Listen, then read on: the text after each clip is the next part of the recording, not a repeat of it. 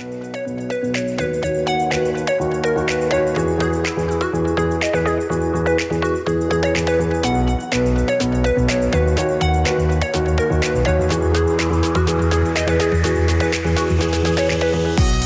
everyone, and welcome to Bench Busted, a fantasy football podcast, as always, presented by me and Jack. How are you today, Jack? Yeah, not too bad. Not too bad. Obviously, a slightly different podcast this time around because, of course, the Premier League season is over. It's been done for a couple of weeks now, so we are turning our attentions elsewhere in terms of fantasy football. We, we certainly are. Um, I know that there's no fantasy games associated with it, but I do just want to spend the first couple of minutes just gloating about the Champions League final. I'm a Chelsea fan. I've spent all season saying that Chelsea would win the Champions League. I think you can go back to. can you go back to the round of 16 when we were talking about that? And I'm saying that Chelsea. Oh, Jack, it feels really, it feels really good to not just be right, but to be really right. To be so right about something like this. It's almost like Sheffield United, but now I'm predicting winners instead.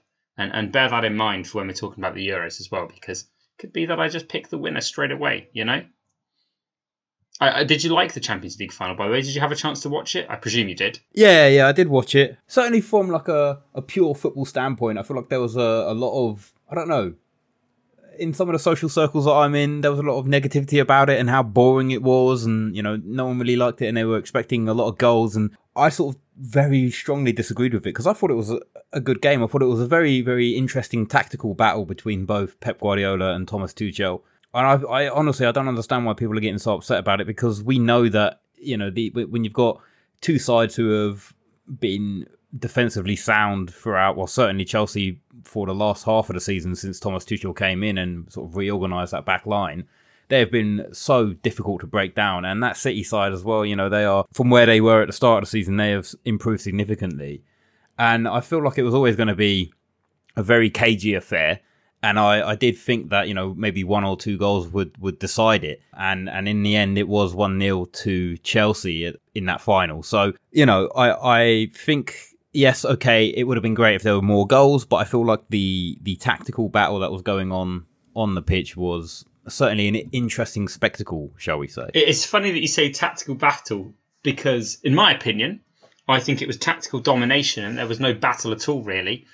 Um, the way that Chelsea lined up with with five at the back meant that that, that they had the, the only because there was only ever two midfield runners into the box when when Man City attacked and had the ball. Bernardo Silva and Gundogan didn't do anything close to what we sort of have seen them do this season, uh, and even like two seasons ago in, in Bernardo Silva's case when he used to be used to be a good fantasy football asset, didn't he? At one point in time, uh, you didn't get any of that, and um, it was all quite comfortable for Chelsea, in my opinion. I, I, was worried about a couple of players coming on. I was worried about Ferran Torres and Cancelo coming on because I thought that they might change the shape and change the way that Man City attacked, but he, he kept the same shape and he, he kept plugging away at the same the same attacking style. And and honestly, it looked very comfortable for, for Chelsea. I know that they had a couple of like, ooh, maybe maybe Foden will do something magical, but that was it. And, and for me, it was very um very comfortable. And I, I, I move immediately on to the Euros because I think the big link here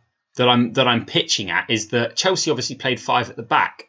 And um, we're gonna we're gonna introduce the Euros properly. But remember that. Remember that Chelsea played five at the back in a second when we're talking about how some of the big boy international teams are starting to line up. We might start to see some trends forming. But onwards to the Euros, it starts next Friday, I think, on the 11th, with, with Italy versus Turkey. We've started making our teams. There's a couple of rules that are different in in this fantasy football compared to the Premier League fantasy football, in that you can make some substitutions during the week you can also swap your captain once during the I say game week. They call it they call it a match day, which is quite confusing. So you can swap your captain once as well. So if you captain someone in the earlier fixtures, you can then swap it to someone who's in the later fixtures, which um which makes some of the teams in the earlier groups like A and B and, and possibly C D a lot more uh, a lot better looking actually. That, that's that's the phrase for it. Some Belgian and English assets perhaps. There's also, and this is this is part of the strategy. Uh, well, there's rolling transfers that get bigger and bigger as the weeks go on and more teams get eliminated after the group stage. There's a free wild card after the end of the group stage, and there's my favourite chip, the, the, the, chip that that I, I love this to bits that um, you don't have in, in fantasy football, but it'd be fun if you did, called Limitless. where you just get to you get to pick any player you want. Price isn't an issue, and I think that's that's outrageous. What are you making of all these sort of these rule changes, the way it's set up? Is it something that's that's exciting you? Well, yeah, I, I think it certainly means that you've got to, you know, if if you want to take it seriously, then you definitely have to pay attention to your team. I think that that is certainly what they're trying to do. Is they're trying to encourage everyone who wants to get involved that they have to, you know, they can't just set and forget their team and make a couple of transfers after each round. Uh, you you actually have to sort of strategically plan your team and actively change your team in between not only not only the match days but obviously in between the days within the match day. It's a very good way to go about it. It is something that they use obviously in the I think that they use it in the World Cup fantasy as well. I think that that's something that you can do is is you can change your captain across, and certainly I think that that is something that they use in the uh, Champions League fantasy as well. Is is if you if you have your captain's armband on a player who is playing on the Tuesday night and they don't do so well, you can then switch it on to someone who's playing on a Wednesday night. So they, they have taken it from other, you know, they, they have taken inspiration from other versions of fantasy football, which I think is great. I think Limitless, as you say, is I mean, it's it's crazy. So so when I saw the Limitless chip, I just thought, okay, you know, this is just a fancy name for a free hit. I didn't realize that it was you just have no budget restrictions, as you say. So you can essentially use it and just fill your team with these big hitting players who have got favourable fixtures, who will hopefully return and get you massive, massive points. Which, as you say, it's insane, and I would love it if we had something like that in FPL. So if if if the free hit was changed where you could just completely load your team up with all of the best players, I mean, I think it would make for a lot of chaos, and I think it would make for a lot of big scores, certainly in double game weeks as well. But yeah, I mean, it's it's insane, um, and I think as well the caveat of having an extra wild card, as it were, so you can set your your team up for the group stages initially, and then revamp your team as you go into the knockout round. I, I think that's great as well. It is. There's some there's some fun features here, and um, with it being such a short tournament, I think Limitless is one of those chips that you have to use. I've seen a lot of people talking about using it almost in the second game week or the third game week and just targeting as many of the good fixtures as you can while there are still good fixtures. Because as soon as you get into the round of 16, you're you're coming up. You're, all of the teams are playing other teams that have come, you know, top half of their groups or in the best placed third teams, which I've I've never really liked, by the way, as a, as a sort of a side note. I don't like I don't like that part of it. But but you want to not do that. You want to have all of your teams playing against all the teams that are going to come bottom of their group and get hammered every game, which is uh, why you sort of want to use it in the first and the second week. And it means that you can also target either second or third week fixtures where even in the group of death, there are obviously huge hitting players that you want to target. Um, the group of death is is France, Germany, Portugal, and Hungary, and you sort of want to target whoever's playing Hungary. So I believe in game week two that that's France. If if I'm if I'm right, yes. In game week two it's France, and in game week three it's Germany. So if you play your limitless chip in game week two, you can try and pick up all of the big expensive French boys if you want. I mean, there are a lot of them. They're all listed as forwards. Most well, yeah. I'm going to say they're all listed as forwards. I know that Mbappe's a forward, 12 mil. Benzema's a forward, 10 mil. Uh, is Griezmann 11 mil and a forward as well? Yes, he is. So, whew, I don't know. I get really excited talking about it because I just want a team that costs like 15 mil on the pitch. I might.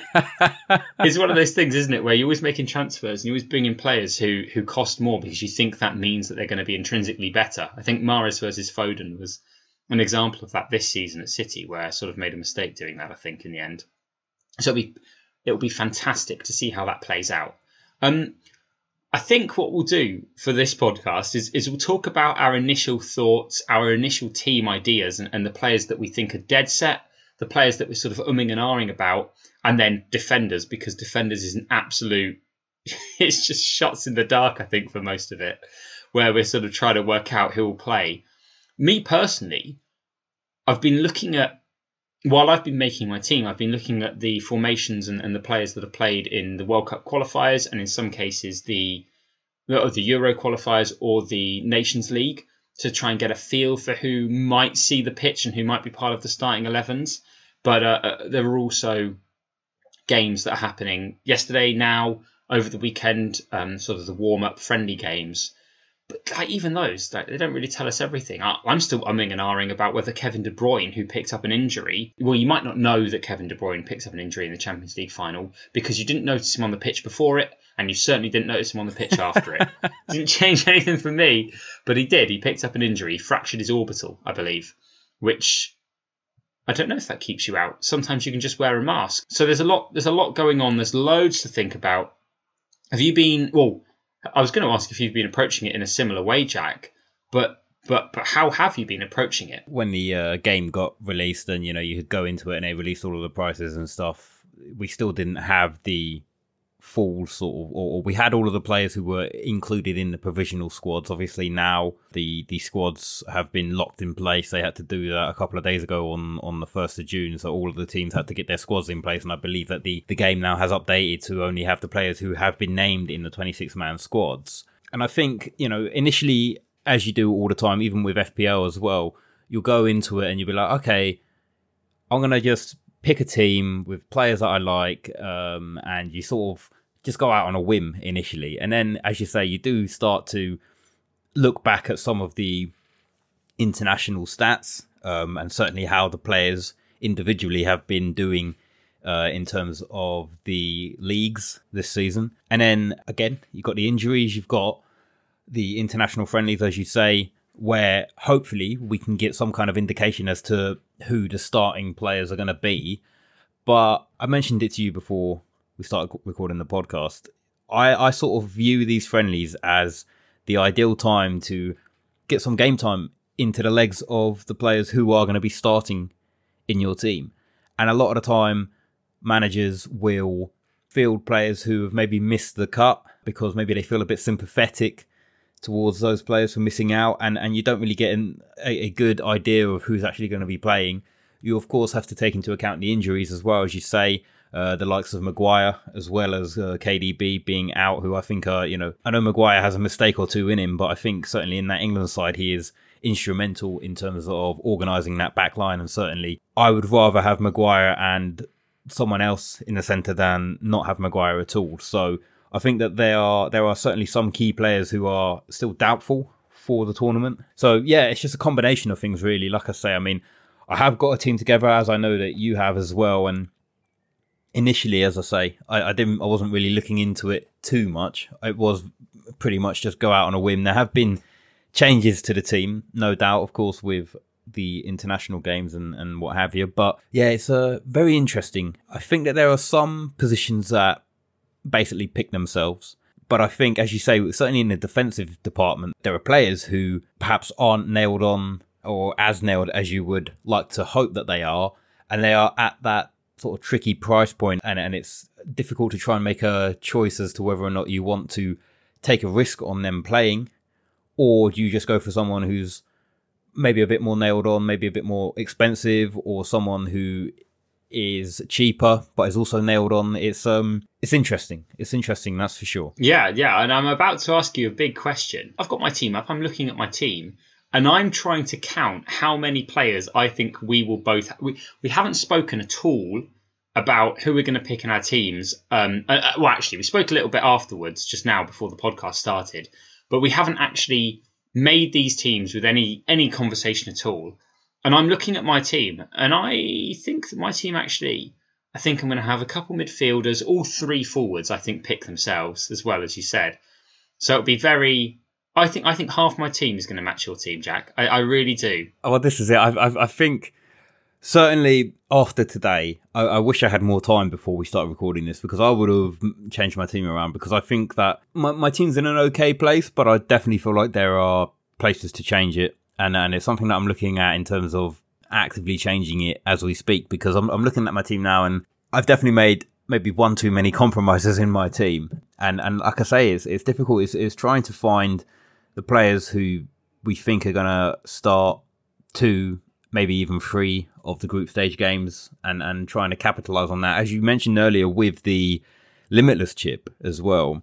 I mean, I guess you can play it in the first week if you really want to just go all out.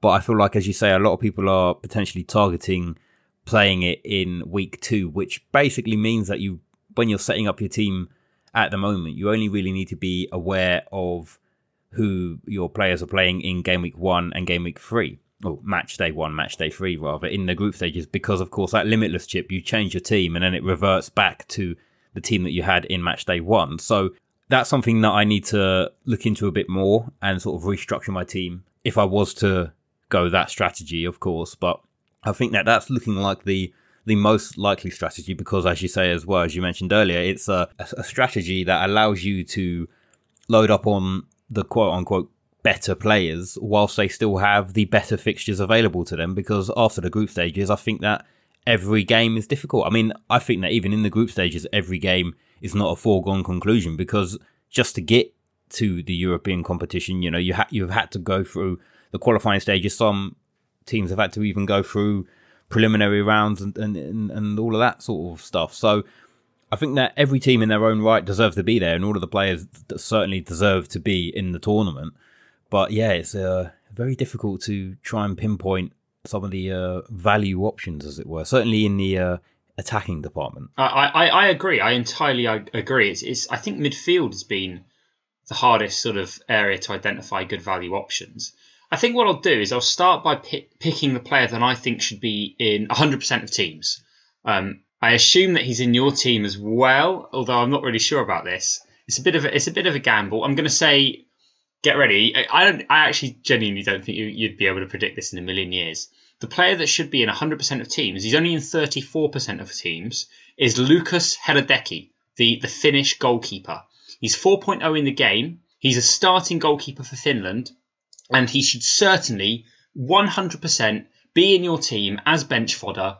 Um, at the very least, you, you could make an argument for starting him, but he should just be in every single team because the people who have made the game have made a mistake and they've accidentally priced him too low, believing that a different Finnish goalkeeper would start.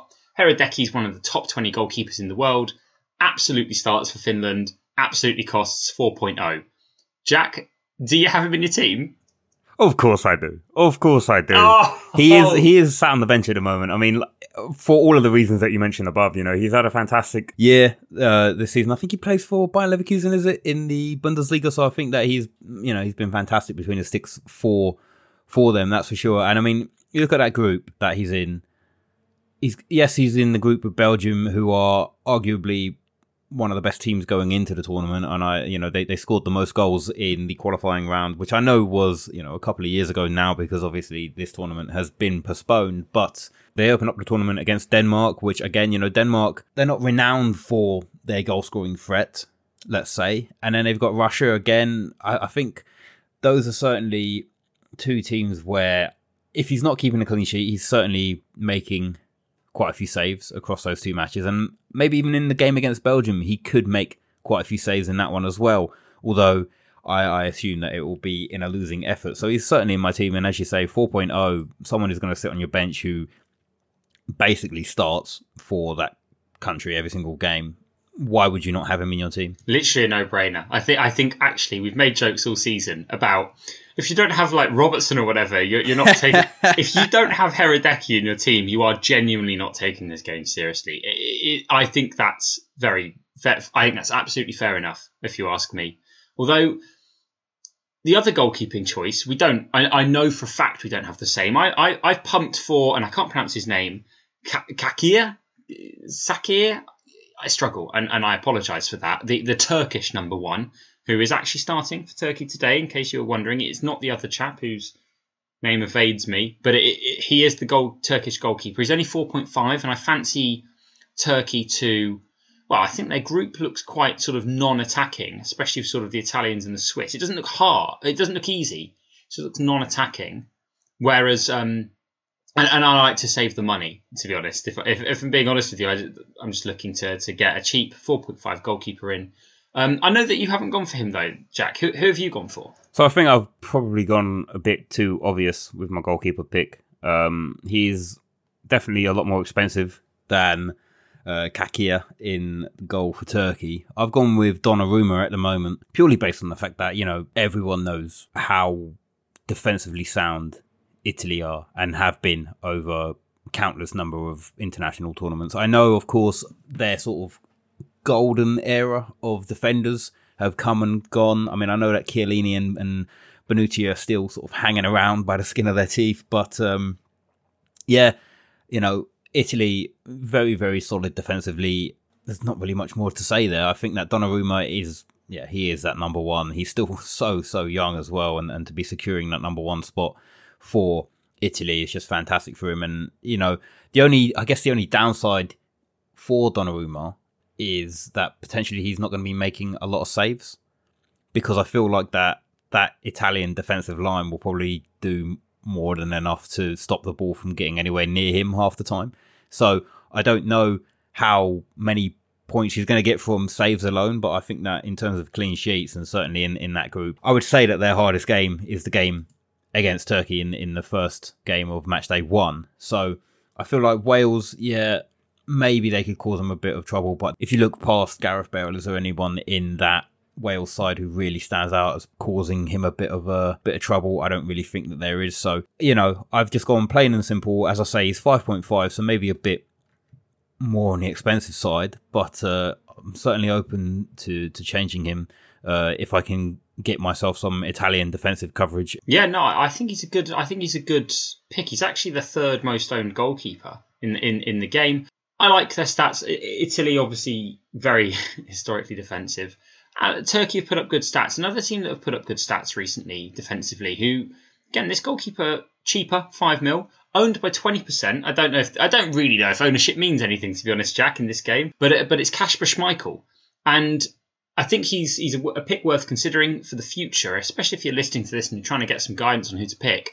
Because if you are planning to do a limitless strategy in game week two, you dodge Denmark's game against Belgium, and then you get a game against Finland in game week one, and a game against Russia in game week three, which actually, do you know what? Doesn't seem so bad. So, so potentially the Danish offer some good options. I think Kasper Schmeichel's in and amongst them as well. Another goalkeeper worth a pick. Otherwise, you're looking at quite a lot of money for for starting, or, or often not even starting goalkeepers for other teams, uh, unless you go for the Netherlands where if you can figure out which of their 4.5 goalkeepers is going to start, then great, you're on to a winner. But um, I think it's, it's a particularly sort of tricky thing to do. Uh, Tim Krul's in contention. I think Cillessen is the one that got injured. Is that right? Yep, yep. Cillessen's out. Yeah, and, and it's a bit of um, well, it's a bit of a pick and mix at the moment. I'll say that. I think what I'll do, rather than just going straight through the defence, midfield, and the, and the attack in that sort of order, I'm going to go for the other player that I think, or the other three players, Jack, that I think you also have because they will be easy to cover.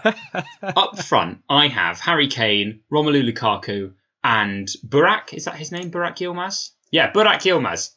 Fantastic. I even know some people's names and they're not in the Prem. Whoa, look at me. Um, I've got those three. I, I'm so certain you have them as well. So I have got two of those three at the moment. I've, I've got I've got Kane and Lukaku. I think I think Lukaku.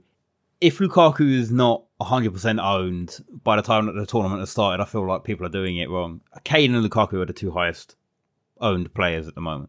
And I know you say, you know, ownership doesn't mean anything, but I feel like certainly Lukaku being 0.5 cheaper coming off the back of the season that he's had, winning the Serie A with Inter Milan, I, I just think that he is fantastic. Being in that Belgium team as well, I know that there are questions about Kevin De Bruyne's fitness. So, is he going to have the same supply into him? I feel like there are plenty of talented players in that Belgium side who can get the ball into his feet.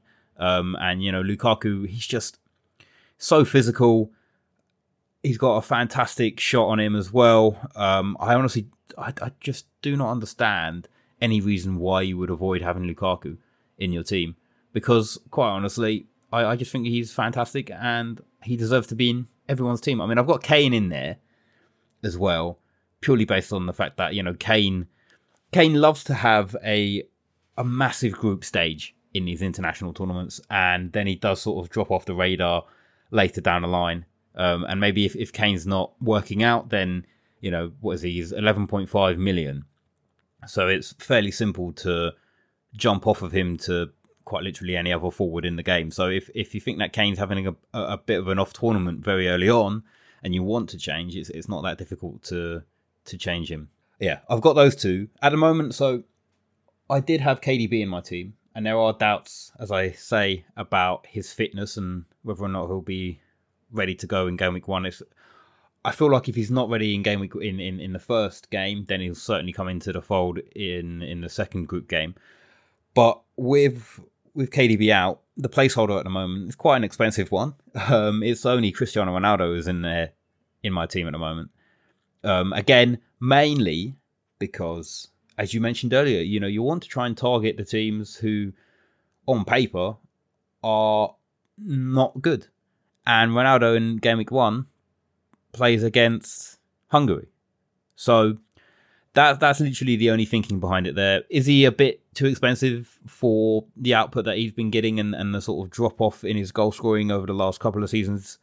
Possibly. But I just think that Portugal reigning European holders as well. Who knows? Maybe they are looking like they want to go and uh, win it again. Oh, I do. I do like uh, not Lukaku. I do like Ronaldo as a pick. It's very hard to look past one of the best players of all time, isn't it?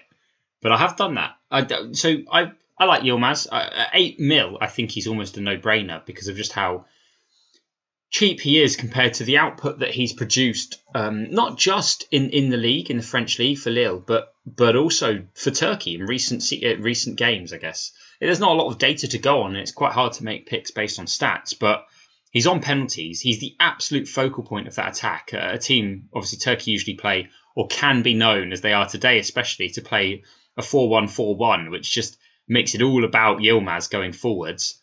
I think for eight million in a Turkish team that look like they're they're quite free scoring at the moment, and, and also with their group as well, which sort of doesn't look too hard. Uh, it, what is it? Italy, Switzerland, and, and Wales. I, I don't know. I kind of I kind of like that. I like that there's there's a lot of value to be found there, and I think a lot of this game will be finding the value picks so that you can load up on on star players. Well, this is it. I I, I think certainly a player who if I know that he's going to be nailed, then he will certainly work his way into my team.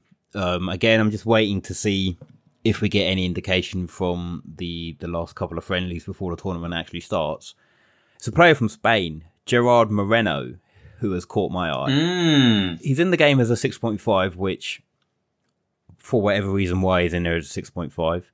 You know, he plays for Villarreal, who, by the way, beat Man United in the okay, it was on penalties, but they still beat Man United in the Europa League final this season. If you look at his 2020 2021 stats, in all competitions across 45 games, he scored 30 goals for Villarreal. That is phenomenal. You look at his international stats for Spain, yes, you know, maybe he's only just come into the team over the last couple of years, but in the Euro qualifiers, played three matches, he's got three goals and three assists. And in the World Cup qualifier, yeah, he only played one game, but he got a goal in that game.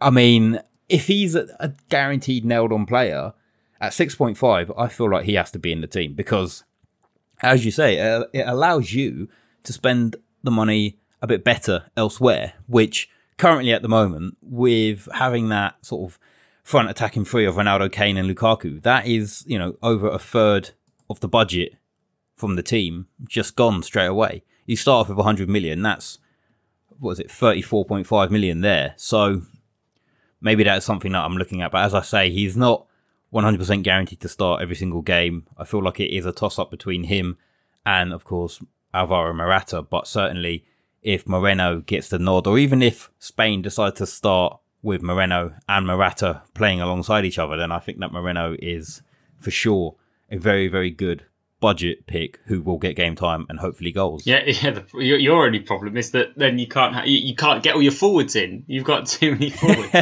Which honestly, what a beautiful problem to have. Actually, like the natural progression from that is, is, for me to talk about my Spanish pick, actually, Jack, because I looked at Moreno and I, and I saw that Morata plays games, which, oh God, what's what's happening to Spain that Morata gets to play for them? And I noticed that there's one more player who costs a bit more, who again, his minutes are not as hot as they as they could be, but I think he plays often enough. And he's he's again he's come into the fold quite recently. It's it's Ferran Torres, and he's come into the fold recently, and he's he's he's again putting out great numbers. He, he's scoring a lot of goals. Spain actually beat Germany six 0 quite recently in the Nations League, and he was quite integral to that. I like him. I, I like him a lot, and he's he's eight mil in the game he's had a great run of form for for Man City, and as I mentioned earlier when we did briefly mention the, uh, the the the Champions League final, which Chelsea won, by the way, after I predicted that all season. I was worried about him as a danger man, and maybe there's a bit of bias there, but I think he offers great midfield value from that Spain team, and they're honestly a very hard team to work out. They've got Dani Olmo as well, who sometimes plays and looks like he could be a good option. They've got a, a couple of players who are they have very very difficult names to pronounce. If I I, I don't know how to go about it. I think they've got a good group. They have Sweden, what is it, Poland and and Slovakia Yep. in their group, and I think there's going to be some options that emerge from Spain who are who are absolutely great value. The reason they're all priced so low is because you just can't blooming work out who. So I love your pick, and I hope that I've helped you to, to be convinced to consider Ferran Torres, or maybe Jack. Do you have? You don't have him, do you? Do you have Ferran Torres? He can't, he's not the sort of player that you'd go for. Well, he he's not currently in my team. Um, he's been someone that I have been looking at. You know, he's certainly his end of the season flurry with Manchester City and the fact that he was starting games a bit more consistently and sort of work. I, I get it. You know, he wasn't in the quote unquote Manchester City number one squad because he wasn't playing a lot in the Champions League and he was being used mainly in the Premier League. But I still think he's a fantastic player. I still think him sort of adopting that that false nine role for Manchester City certainly has been playing my mind a bit because it may be that they do decide to go with a false nine with the likes of Ferran Torres occupying that spot because he has done it there in the past and, and as you say they do have very interesting options I think all across the board as well. They are in a relative well I, as I said earlier, I don't think any group is easy. You know, even Hungary in the group of death, say, I, I think that they can be very stubborn if, if they wanted to, and I think that they can make it really difficult for the opposing teams to break down. We always know that there is always a, a, a team in the tournament who perhaps not a lot of people rate them highly enough, and and they always do come through and, and surprise quite a few people. And I'm not saying that that is going to be Hungary, but I think that they do have it in them perhaps to you know eke out a couple of nil nil draws maybe. So I don't think that any game is easy. I don't think that any group is easy, but certainly on paper, Spain do have a favourable group, and, and I think that it would be just such a Spain thing to do to be out of the limelight for a few international tournaments and then burst straight back into it in the Euro 2020. I'm not saying Spain were going to win it, but I think that they can certainly put in a lot of uh, attractive displays for, for fans across the world. It's yeah, no, I absolutely agree. I think these sorts of teams, the, the the teams that aren't being hyped up, are usually the teams that sort of come out of nowhere and become really obvious options. Um, but people like to talk about them like they knew about them all along. So if Germany or Spain, for example, start or Italy, if Germany, Spain, or Italy start doing well, people will say, "Well, oh, yeah, I totally knew that they'd do well." But but really, everyone's harping on about sort of France, Portugal, and Belgium. As far as I'm aware, it, it's very France, Portugal, Belgium orientated. Is, are the odds of the betting? Um, they they have some good players on paper, but they're all well. Belgium and England are two teams that are very, very. Uh, they've got they've got poor managers, and they are teams that have historically underperformed in these sorts of situations. So, I would be wary about that, and, and I certainly will be. I'm I'm interested in who else you've got in midfield. I, I've still got Kevin De Bruyne because I I'm hoping that he's not injured, and I don't want to rip up my team to to to have a play with it just to find out that he isn't. Because I think if he's not injured, he's a no-brainer, and I, and I do wonder if you feel the same. And I've also got sort of Mason Mount and Diego Jota or Diogo Jota, who are seven mil for Mount, eight point five for Jota. I don't know if they always start their games. It's it's hard to tell. I, I think that they're two two high quality players again with a bit of Premier League bias, um, who are who are worth starting. But I don't know if that actually necessarily happens for, for, for the international games. It's hard. It's it's very up in the air for me. I wonder how many of those you've picked. I suspect you've probably got Foden over Mount. What what are you what are you doing in midfield? Well, right now I'm silently laughing to myself because I do have Foden in my team. And to be honest, yeah, I thought so. I thought I'm not, so. I'm not even surprised that you get managed to guess that because I, I sort of had an inkling that if I picked Foden, I, I, had a feeling that maybe you would either have Foden as well or you would go for a different English midfielder. And you've gone for Mount. And you and I are the biggest Phil Foden fans that I personally know. Um, so um, I, I just think that he is a great talent. He's still got so many years ahead of him, and I think that you know throughout the season, okay, maybe he didn't do as well as he would have perhaps hoped to have done in the Champions League final, but as I say, he's a young head. Um, he is very, very talented. He's got plenty of years of football ahead of him. And Southgate, if, if he wants to be going in and attacking games and trying to win as many games as he can in the tournament, then I feel like Foden has to be starting in that side nine times out of ten. Honestly, I honestly do. I think that he is just that good of a player, and I, I, think that there is something severely lacking when we don't have Foden in that team. I know that Grealish is sort of in the argument as well because I think again Grealish is a fantastic player who offers just something different as well. I think Mount is probably more nailed on than than Foden just because of the variety of options in that attacking line for for the England side. But yeah, I just think that Foden on his day can be a bit more explosive than than Mason Mount. Although I have a feeling that Mount, if some of the uh, more notable sort of set piece takers aren't available, certainly in terms of uh, corners, then I can see Mount stepping up and, and taking some of the corners for England as well. So he does potentially have that set piece threat in him. But yeah, I, I, it was really a toss up between the two. And I don't, as an England fan, I don't want to triple up on England, even in the group stages. I just don't feel confident enough to have three England players because uh, I just know that we're probably going to be let down once again. You, you, don't fancy you don't fancy Harry Kane to take free kicks and corners. I, I hear he's pretty good at corners. Oh, don't please don't. Honestly, what what an absolute disaster that was when that went down. So you so you've got Foden. Um, what about your other midfielders? Uh, who have you sort of yeah? Who have you got in there?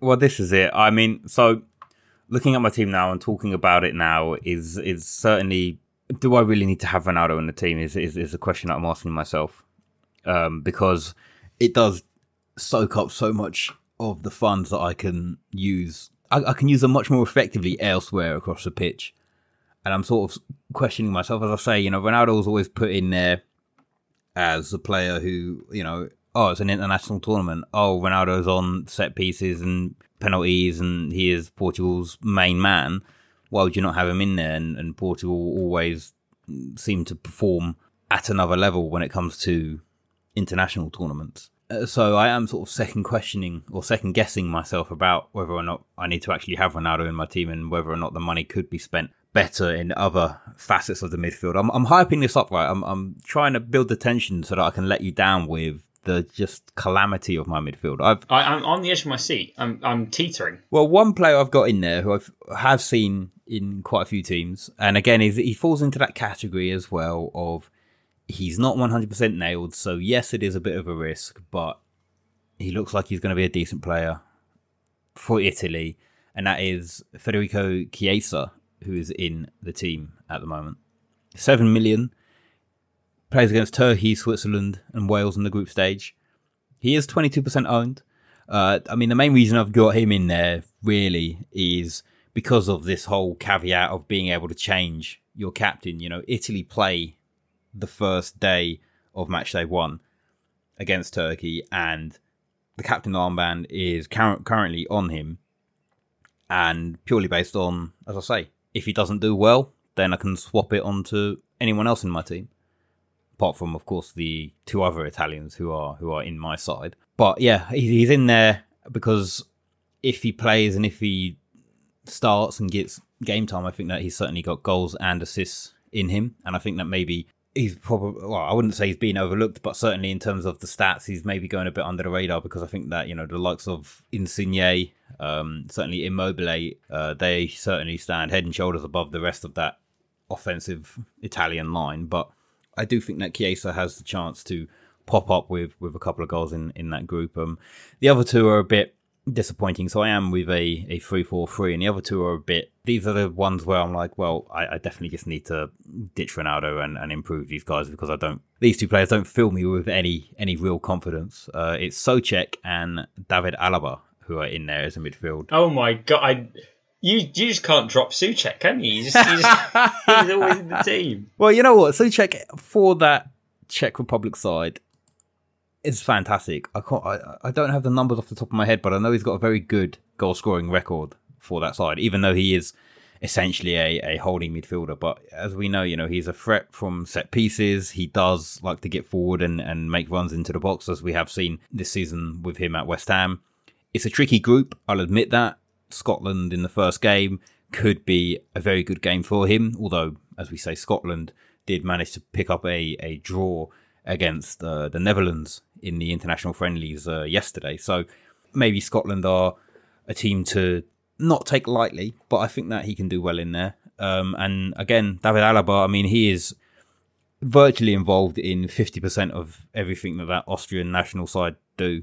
Um, I think he's pretty much on most of the set pieces. I don't know if he's got penalties in his locker. Certainly not with Arnautovic. If Arnautovic is is fit and on the pitch, I feel like Arnautovic would be the go-to man from the uh, penalty spot. But David Alaba, he's been a fantastic servant for them, and as I say, he's uh, pretty much involved in everything that that Austria side does internationally. So he's in there again, five point five and six point five for for those two. So saving a bit of money there, but as I say, it's uh I'm looking at it now and I'm not. It's not filling me with confidence. No, no, I, I can see that. I, I think um, a word on, on the Italians is that uh, Chiesa, Chiesa, is it Chiesa that you pronounce it? I, th- I think he is he is more likely to start, um, but I think it's Berardi that he's fighting for the spot with, who isn't bad himself. Actually, I think he's been quite. Well, well, that's the thing. This is what I'm saying. If if Chiesa is looking like he's going to start two out of three of the group games, you know, if Chiesa starts the first game, I will expect Berardi to come in place in the second game. At which point, if I'm going to use my limitless chip, I don't really care about that, and Chiesa should come back into the side for the third game. So that's the sort of thinking behind that as well. Is if I am going to be using the limitless chip in the group stages, which I think is definitely the best time to use it, and if I if I sort of have my match day one squad set up so that I can combat the first and third game in the group effectively, then maybe maybe that's that's the uh, the way to do it. The the problem then arises, of, of course, if he doesn't start the first game, and if he's the player that comes in for the second game when I am using my limitless chip, I sort of shoot myself in the foot there. So again, I I understand that he's not nailed, um, and of course the entire team really is is open to change at the moment because looking back on it now, and again, I just keep thinking to myself if if Moreno is nailed, then bye bye Ronaldo. yeah. Well, that's the question. That's that's a good. That's that's nice. I like that. Bye bye Ronaldo. Just getting rid of one of the best players of all time. I, I, like that. I, I I think my midfield is better than your midfield, which isn't really saying a lot because you know um, I have no idea about the budget enablers yet, and I'm sort of waiting for someone who knows about the teams to tell me who to get. So at the moment, I've just got uh, the, what the four mil midfield midfielder uh, Nago, it, I think is his name. It, it's just hanging out. He's just hanging out at the moment because I have no idea. yeah, he is also four. He, he is also fourth on my bench. So yeah, exactly right. Deep deep on the bench. Um, I like Jota. Again, as I said, I, I, think if he does play, he's, he's a high quality player. The other players that are worth watching out for, and I don't really know if you if you do it in the in the group stage. I think this is one to do later on. Uh, are the are the two German are the two German fielders who are nine point five, uh, Gnabry and Sane who both have so much potential to absolutely pop off in a major way this tournament. The only problem is that A, they are quite heavily contested spots. There's quite a few German midfielders and quite a few different ways that Germany could play that could mean that one of them gets dropped, both of them get dropped. Havertz plays, Werner plays. There's a couple of options they've got there, especially with also Muller coming back into the fold. And um, there was a young chap I, just I just cannot remember his name who scored yesterday for Germany, playing alongside Muller for the first time. So so there's some there's some real rotation there. There's some real worries, and and I think they're the sorts of players you probably want to look at later on in the tournament should Germany progress, and who everyone will certainly be like, oh Gnabry, yeah, he's brilliant. Oh yeah, I love Gnabry. I've I've always thought about owning him when actually they haven't no, I'm, I am not hearing many people talk about Gnabry and Sane, but I think they're worth worth thinking about. Um, and, and then there's like the big ones, right? The England midfielders. Who who on earth can you possibly pick like out of Sterling and, and Sancho and those sorts of bigger hitters? It's madness. It, it's hard to pick. So so I'm with you, Jack. I'm with I'm with waiting. Uh, maybe Grealish as well is worth a thought in the future, but for now it's just uh, just hang on and see, right? and, and see how De Bruyne is, see how other players are. Because if De Bruyne is injured, I may just go straight away for Sane. Um, because I didn't own him during his good season at Man City at any point. I always thought it was going to flop, so I might do it just for just just just as a nice sort of I do believe in you, Sane. I swear. See how it goes. I think finally, and this is just the hardest thing to talk about because this has been the biggest sort of crapshoot. Uh, defenders. I don't think we own a single defender who's the same. I, am well. I've got one fodder. I've got a four million Boilesen, um, who is Danish, I believe, just sat there on the bench. I only picked him because he was highly percentage owned, and I thought maybe someone knows more than me. But I'll be waiting to see how how that pans out. Um, I don't even know where to begin. I, I have spent a long time looking at defenses that have been played in sort of the more historical, well, not historical games, but previously by these teams. I've been trying to just figure out who plays for who, trying to find the bargains. It's a bit tricky, and as I said, well, well, Chelsea may you may not know this, Jack, but Chelsea actually just won the Champions League final, as I predicted. And they're playing five at the back, and there seems to be a bit of a movement recently towards playing five at the back. And I think that there are some serious wing backs to consider, and figuring them out is the next big deal. As a result of that, at the moment in my team, I have uh, Klostermann, the, the German right wing back, who isn't necessarily nailed. I think there's a player called Ginter who plays ahead of him a lot of the time when they play a back four, or actually Ginter just plays wherever is necessary in, in the defence. And Emre Can does that too, although he doesn't actually always play now, hopefully if you're German, I guess. And, and Mats Hummels is back as well. So I'm, I'm, i think they might stick to this this five at the back, especially with the with with Hummels returning. And I think if they do that, then Klostermann is nailed as a as a right wing back. And at 4.5, absolute bargain, even if it is just a group stage where Germany actually play Hungary in the third game. So owning them for the owning Germans for the first game isn't actually the end of the world if you plan to to limitless in, in, in the second week. Um, I've also got Wijndal, who um, whose name I just butchered. Owen, I think it's Owen Wijndal, who who plays for the Dutch. Again, four point five. Again, risky rotation pick. Although I think this one's a bit more a bit more likely to pay off because he's come out and he said he's the best left back in the Netherlands in an interview that I was reading. so that's it, right? He's the best. Done. Like, like, do we need to bother? Like, do we need to talk about him? He's the best left back in the Netherlands. Jack he should be in your team. Although I think uh, Patrick van Aanholt can potentially play instead of him, although Patrick van Aanholt can't play ahead of Mitchell. So, so how is he going to play ahead of Wijndal? Makes no sense to me. And um, and I think there was someone else that was that was worryingly likely to take over for him. But but it doesn't matter. He's the best left back in the Netherlands. He's obviously going to play. And then I've got a Spinazzola, which I actually predicted earlier as well, completing the defence. Um, I don't know a lot about him. I picked him mostly because he's got a double Z in his name, which is pretty rad. plays as I think he plays as a left back. I don't even know that much, but um, I think he's quite attacking. I think he gets opportunities. I, I swear I read some stats somewhere about how involved he is in the attack, and maybe he's just placeholding for like Cancelo or uh, another name that I can't pronounce very well. Meunier, you, you pronounce this way better than me. That made me think that you knew something I didn't. Or Zinchenko is another option. He plays as a as a midfielder for the for, for the U- the Ukraine. I was going to say for Ukraine.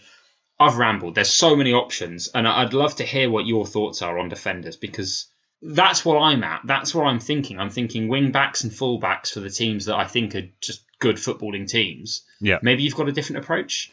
No, I, I think certainly that that is the way that I'm trying to approach it. Um, certainly, I feel like, as you say, I mean, the fullbacks, wingbacks, however you want to refer to them, and whatever position, whatever formations that the teams decide to utilise them in, certainly offer a lot more upside than the centre backs. I know, obviously, there is that threat from the corners um, and getting a header, but I think that certainly, if a centre back doesn't get an attacking return and also concedes a goal, it's you know, you can have a wingback or a fullback who will concede a goal but also set up a goal and get an assist. So you, they, they also have that extra potential of getting points even if they do concede a goal. So I think that that's certainly where a lot of people are going to be looking at. I do have Wijndal in my team at the moment. As you say, the Dutch are a team who I think over the last couple of years in international games, they have been playing with pretty much a 4 3 3 throughout all of their qualifying and, and all of their sort of international games. They played, was it yesterday, against Scotland, as I mentioned earlier. They drew that 2 2, and they played with three at the back, five at the back, however way you want to look at it. But they played a different system, and I've seen a lot of people who have been, I wouldn't say angry, but certainly annoyed and, and perhaps a bit upset about the way that they played because the Dutch are a very good side.